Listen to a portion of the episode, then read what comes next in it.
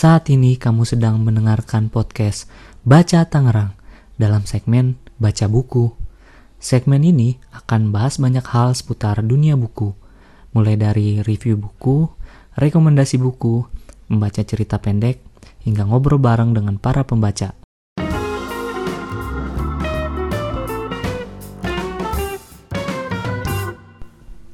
Ada yang membunuh, ada yang dibunuh, ada peraturan, ada undang-undang, ada pembesar, polisi, dan militer.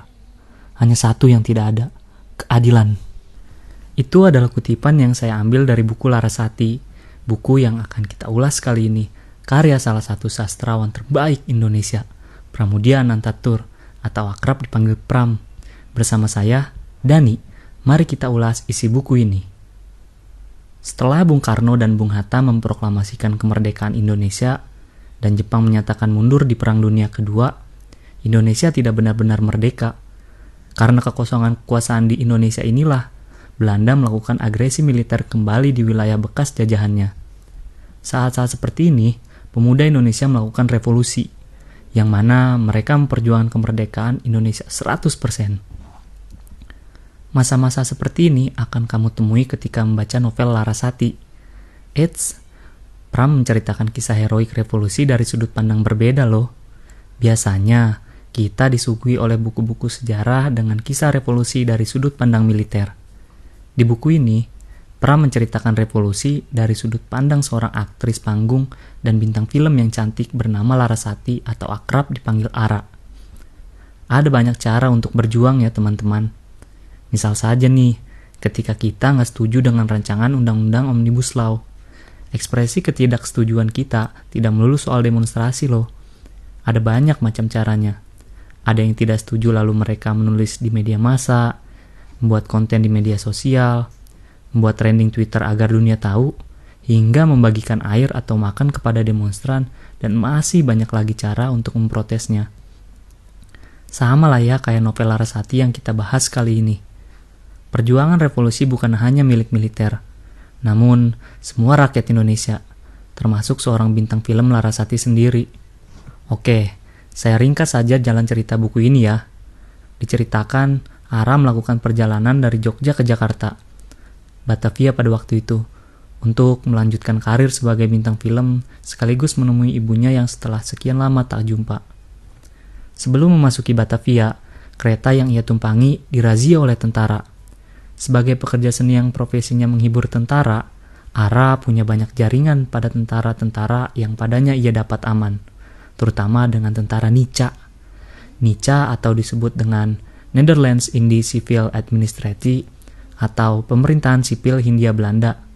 Nica merupakan organisasi semi-militer yang bertugas mengembalikan pemerintahan sipil dan hukum pemerintah kolonial Hindia Belanda selepas kapitalisasi pasukan pendudukan Jepang di wilayah Hindia Belanda. Pada saat itu, dibuat film-film propaganda sejarah oleh Nietzsche, dengan bantuan akting Ara tentunya. Nah, di sini Ara punya kesempatan untuk berpihak dengan kolonial atau perjuang revolusi. Namun, Ara menentukan sikap dengan tidak bekerja sama dengan pihak kolonial setelah bertemu dengan pejuang-pejuang revolusi. Konsekuensinya, ia kehilangan karir hingga hidupnya terancam karena sikapnya yang lebih memilih pihak revolusi. Padahal, ada banyak orang pribumi membelot dan ikut membantu kolonial, termasuk seorang penyair bernama Marjohan, mantan rekan Ara. Nah, di novel ini digambarkan juga tuh bagaimana rakyat Indonesia terpecah sebagai pejuang revolusi dan pengkhianat.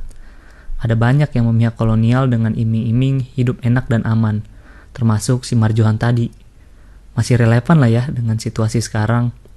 Ada yang berjuang membela rakyat, ada juga yang membela asing. Nah, dari sinilah masalah mulai muncul. Karena sikapnya itu, Ara kesulitan untuk pergi ke rumahnya di Batavia. Hidupnya selalu diawasi, nyawanya selalu terancam, hingga terjebak menjadi budak seks oleh orang keturunan Arab yang memihak kolonial. Kisah Ara berlanjut ketika ia mengetahui bahwa kampungnya sering ada pejuang gerilya untuk menyerang Belanda, dan pertemuan dengan seorang pejuang di dekat rumahnya membuat ia terpengaruh. Pemuda-pemuda yang mendukung Republik saat itu sedang gencar-gencarnya melakukan serangan pada pasukan kompeni. Ara akhirnya terlibat dengan peperangan secara fisik. Sebab, baginya itulah resiko revolusi, risiko pejuang yang bermimpi tanah airnya bebas. Suaramu gemetar, kau tak punya rasa dendam. Kalau orang cintai tanah airnya, dia mesti dendam pada musuh tanah airnya. Dia takkan takut. Kau benar-benar mau berjuang buat tanah airmu? Tanya martabat kepada Ara yang sedang ketakutan saat mengikuti agresi militer. Martabat ini pejuang pemuda di kampung Ara yang gagah berani. Kalau kau belum layak punya anak, kau akan mengerti lebih banyak apa kataku. Mengerti? Juga buat anakmu yang belum lahir, kami lakukan perjuangan ini. Tegas martabat meyakinkan Ara. Martabat menanyakan apakah Ara takut, takut pada malam, atau pada tentara, atau takut karena selama ini ia sering berada di tempat yang nyaman, sedangkan di medan perang setiap saat Ara bisa saja merenggut nyawa.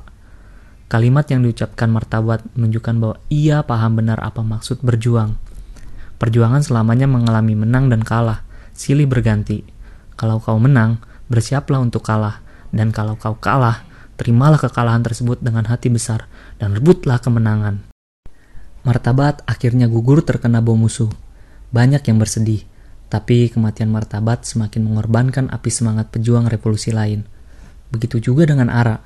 Ia semakin benci Belanda. Di bagian lain, Ara dengan perjuangannya sebagai seorang wanita menunjukkan dengan berani bahwa ia tidak mau ikut dengan Jusman, seorang keturunan Arab yang kemudian mengajaknya hidup bersama namun tanpa ikatan pernikahan. Ara tidak bersedia bekerja sama dan sedikit pun ia tidak mau menjenguk ketika Jusman terbaring di rumah sakit. Ia menunjukkan kebenciannya dengan tetap berdiam diri di rumah. Kemudian, Diketahuilah bahwa Jusman pun adalah mata-mata Nica. Seiring berjalannya waktu, perjuangan revolusi akhirnya membuahkan hasil dan kemenangan menghampiri kubu revolusi. Kabar ini tentunya disambut bahagia oleh Ara. Di akhir cerita, Ara bertemu dengan Oding, kekasihnya dari Yogyakarta. Lalu, Oding mengajak tinggal bersama. Kemudian mereka berdua pun tinggal di sebuah rumah peninggalan Belanda bersama Ibu Ara.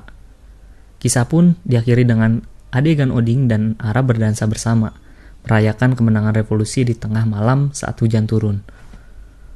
Walau novel ini sudah beredar lebih dari 50 tahun yang lalu, namun pesannya pada generasi muda sekarang masih relevan loh ya, yaitu perjuangan belum selesai dan masih membutuhkan waktu panjang. Kemerdekaan masih cita-cita, merdeka dari kebodohan, merdeka dari kemiskinan, merdeka dari penindasan, merdeka dari ketidakadilan, merdeka dari korupsi, dan masih banyak cita-cita merdeka lainnya.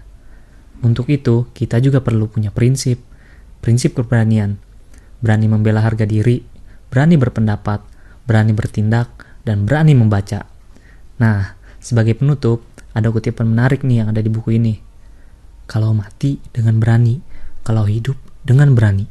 Kalau keberanian tidak ada, itulah sebabnya setiap bangsa asing bisa jajah kita.